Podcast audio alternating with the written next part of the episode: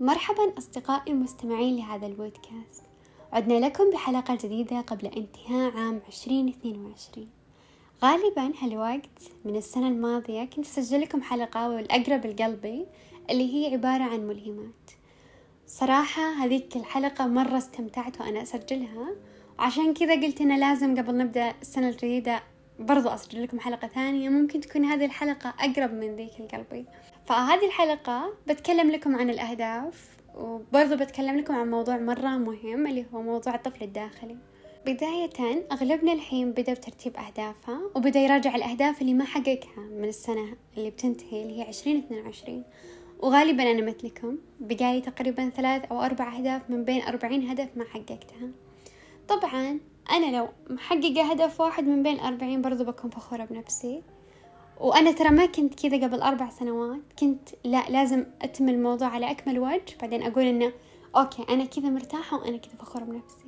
وهذا غلط. متى أدركته؟ بعد ما كبرت. وبعد ما خذيت بحوث أكثر. وبعد ما شفت ناس يتكلمون عن الوعي وعن مواضيع كثيرة وعن رفع الاستحقاق. يعني أكثر من موضوع خلاني أدرك إنه كل حركة أسويها في حياتي لازم أكون فيها فخورة بنفسي. وهذا الشيء أغلبنا الحين فاهمينه. مرحلة اللي نصير فخورين بكل شيء إحنا نقدمه. حتى لو كنا نفكر أن نسوي شيء المفروض نكون فخورين أن قدرنا نفكر بهذا الشيء. فهذه المرحلة هي اللي كانت تساعدني فترة من فترات عمري اللي كنت مرة أحس أني ستوب أبغى أوقف كل شيء ما عاد أبغى أكمل أي شيء. كنت مجرد ما أفكر أنه يلا أبغى أتحرك. أقول نورا أنا مرة فخورة فيك إنك أنت قاعد تفكرين إنك تتحركين إنك تقومين تنجزين مرة ثانية. إنك تقومين تعيدين اختبار عدتيه خمسمية مرة. يعني هذه الفكرة بحد ذاتها تخليني أوه أنا مرة فخورة بنفسي. ففعليا أغلبنا الحين يسمع كلامي يقول إنه من الطبيعي أنت تكونين فخورة بنفسك بكل شيء تسوينه. فهذا اللي أنا قاعدة أقوله لكم. أقوله بمجرد ما إن شخص الحين قاعد يراجع أهدافه يقول إنه أوه أنا مرة مضايق أو شيء مقارب لكذا. فهذا من الغلط إنه إنك تحاسب نفسك على شيء مضى. فالحين المفروض تركزون على العام الجديد. وفي أهداف من الممكن تكون بالعام الماضي معنا برضو بالعام الجديد. مثلا أغلبنا يركز على المواضيع الدينية أكثر اللي هي الالتزام على الصلاة. طبيعي إن الالتزام على الصلاة بيكون كل سنة موجود بس إن أغلبنا ما يقدر يلتزم على الصلاة فيحتاج إنه يحطه من ضمن أهدافه. ومن الطبيعي أن تكون هذه من أهدافنا كلنا أن نلتزم على الصلاة ونصلي بوقتها. هذا كان مجرد مثال من بين يعني الأهداف كلها. صراحة أهداف هذه السنة بالنسبة لي أنا تو جهزتها قبل نبدأ السنة باتناشر ساعة تقريبا. ما أقول لكم إن أنا مو مستعدة بس تعرفون شعور اللي بداية جديدة اللي من زاد ما إنكم مرة مبسوطين اللي ما ودكم تسوون شيء. هذه المرحلة اللي أنا كنت أمر فيها هاليومين اللي ما أبغى أرتب أهداف خلاص. أنا مبسوطة في بداية جديدة. فقبل شوية وأنا أرتب الأهداف. سبحان الله كذا كأن الأهداف كلها مجمعة بعقلي. كل شيء أنا ناوية يكون بالسنة الجديدة أحققه. كله كتبته تقريبا بخمسة عشر دقيقة خمسين هدف. ولحد الحين ما وقفت. أنا ناوية بعد ما أسجل البودكاست أكتب خمسين هدف زيادة. لأن هذه السنة أبغاها سنة ال... سنة تحقيق الأحلام سنة التغيير سنة التحرك. أبغى أتحرك أبغى أصير أركز على حياتي أكثر. أنا ما أقول لكم أنا ما أركز بس أنا مرة كنت متهاونة السنة الماضية. يعني وهذا الشيء ما ضايقني بس يحتاج إني أركز عليه اللي هو إني أركز على التهاون أكثر ما أصير متهاونة اللي لازم كذا شوي حركة مو لازم يكون في خمول بيومي. وهذا الشيء اللي من ضمن أهدافي إنه أبدا ما أتكاسل ما أتعجز أحاول أتحرك كل يوم. وحتى إنه من ضمن أهدافي إني أمشي ثلاثة مليون خطوة. بتقولون شلون ثلاثة مليون خطوة؟ هذه شيء مرة صعب. أقول لكم إنه بكل سهولة كل يوم أمشي عشرة آلاف خطوة. كل يوم ومجرد ما تمشون عشرة آلاف خطوة يعادل نهاية السنة ثلاثة مليون وستمية ألف خطوة. فأنتم تخيلوا هذا الإنجاز. يعني بس المشي بحد ذاته إنجاز عظيم. ما بالكم بالأهداف الباقية. فأنا صراحة وأنا أجهز أهدافي أحس إن روحي قاعدة تتجدد. كذا قاعدة أحس بتغيير حتى لو إنه ما حققته. فكرة التغيير بحد ذاتها تخليكم تحسون بوعي غير طبيعي تحسون إنكم خلاص. أنتم على أتم وجه وأتم كمال وأتم استعداد.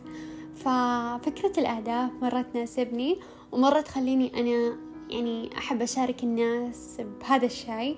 وحتى لو إنهم ما حققوا شيء أو ما كتبوا أهداف ممكن بنص السنة يكتبون اللي هو يكون تم ستة شهور من السنة يبدون يكتبون. لأن بستة شهور الجاية ممكن يحققون أهداف الناس الثانية اللي كاتبة من بداية السنة ما بعد حققتها. وهذا كان موضوعي عن الأهداف. أتمنى لكم سنة جديدة مليئة بالتغيرات ومليئة بالخير ومليئة بكل شيء كل شيء تتمنونه بالحياة. طبعا آه، بتستغربون إن بهذه الحلقة أنا متغيرة عن الحلقات اللي قبل لأن هذه الحلقة نفس ما قلت لكم. ودي أتكلم بكل شيء يدور بعقلي. يعني الحين أنا ما رتبت ولا شيء. كل شيء يدور بعقلي قاعدة أناقشه معكم وأقول لكم إياه وكأنكم الآن تسمعوني. ففعليا لما أشارككم الحلقة وأنزلها أدري إن أغلبكم راح يستفيد منها وأغلبكم راح يتحمس إنه يكتب أهدافه وهذا من الطبيعي إن الكل يتحمس يكتب أهدافه حتى وإن لم يسمع الحلقة. وبس والله الحين ندخل بموضوعنا الأساسي اللي هو الطفل الداخلي.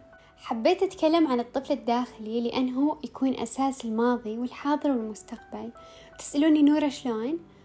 الطفل الداخلي هو ما عليه أنت الآن. أغلبنا ممكن ما يعرف وش الطفل الداخلي وأنا كنت من ضمن الناس اللي ما يعرفون إيش الطفل الداخلي. كنت أجهل موضوع اللي ممكن أنا أكون مريت بصدمة بالطفولة أثرت على حاضري ومستقبلي. فما كنت مرة منتبهة لهذا الموضوع إلا لما أدركت واسترجعت الذكريات وحسيت بنفس الألم اللي أحس فيه بكل فترة تمر من حياتي. في أعراض للي عاش طفولة مؤلمة مثلا اللي عاش طفولة بين أسرة مضطربة أو عاش بصدمة ثقيلة على قلبه أو إنه ما قدر يتقبلها. خصوصا إن الطفل أي شيء يجي مرة يكسره ويبقى ذكرى بقلبه ومستحيل ينساها وبعقله برضه. وأغلبهم اللي مثلا جاء مرض بطفولته استنزف منه طاقته وطفل آخر تعرض للتحرش وأغلب اللي يعانون من صدمات طفولية هم اللي تعرضوا للتحرش.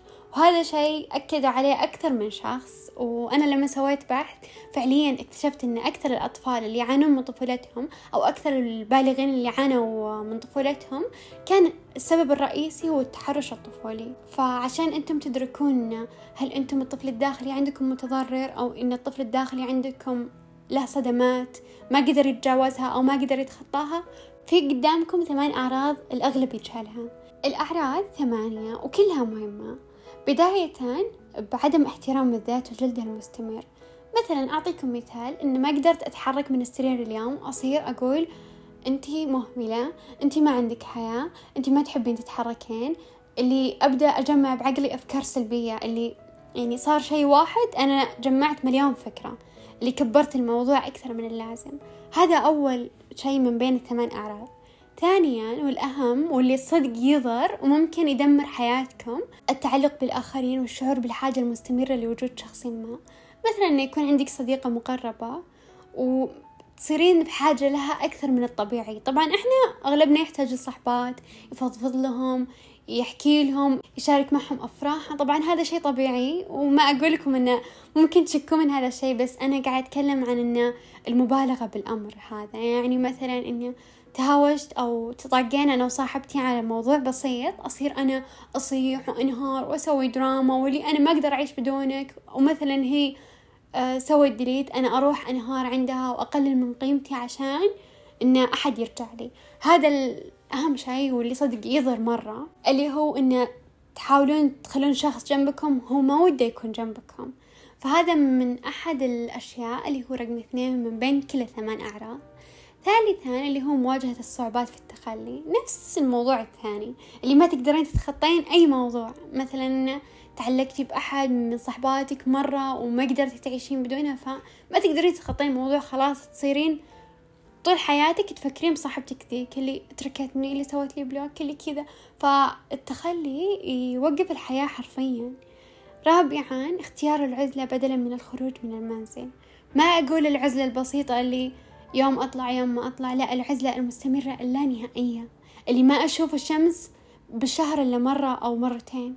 وهذا صدق من غير طبيعي. حتى أنا حتى أنا لما أقعد أفكر أقول بيني وبين نفسي هل في ناس ما يطلعون يعني ثلاث مرات بالأسبوع؟ أو مثلا بالأسبوعين ثلاث مرات أربع مرات. على الأقل إنه يشوفون الشمس ويرجعون. فهذا السؤال يجي بعقلي كثير.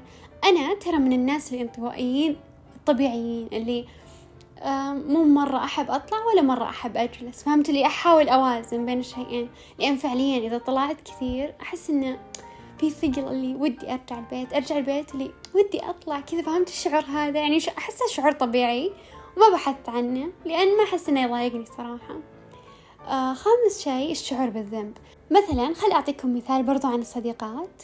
نقول إن عندي صاحبتين تطاقة أنا أروح أحاول أرضي بينهم بعدين إذا ما تراضى أقول إني أنا السبب وأحط اللوم علي وأصير أزعل وأصيح ويعني أعيش هذا الدراما.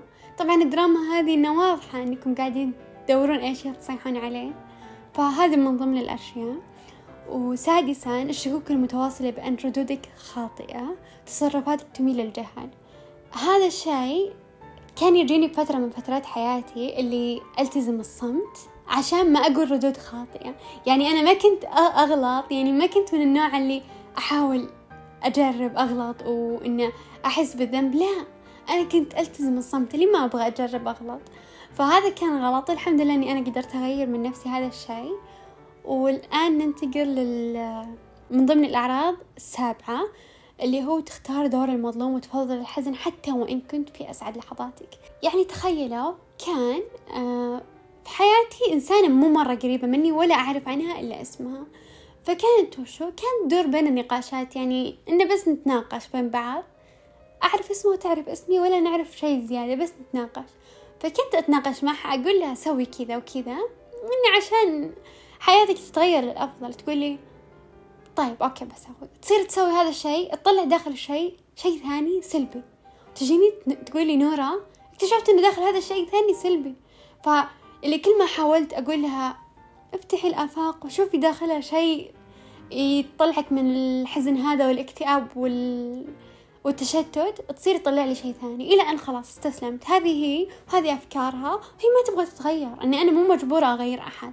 أنا اللي علي أغير أفكاري وأشارك معكم الأشياء عبر البودكاست حقي. ففعليا البودكاست جاني فكرته آه، أنا من النوع اللي أحب أساعد كثير واللي حتى لو إني هل على ذاك الوقت حتى لو إني أنا ما أركز على نفسي أركز عليهم فهذا كان أكبر غلط غلطته في حياتي وليومكم هذا ندمانة مرة.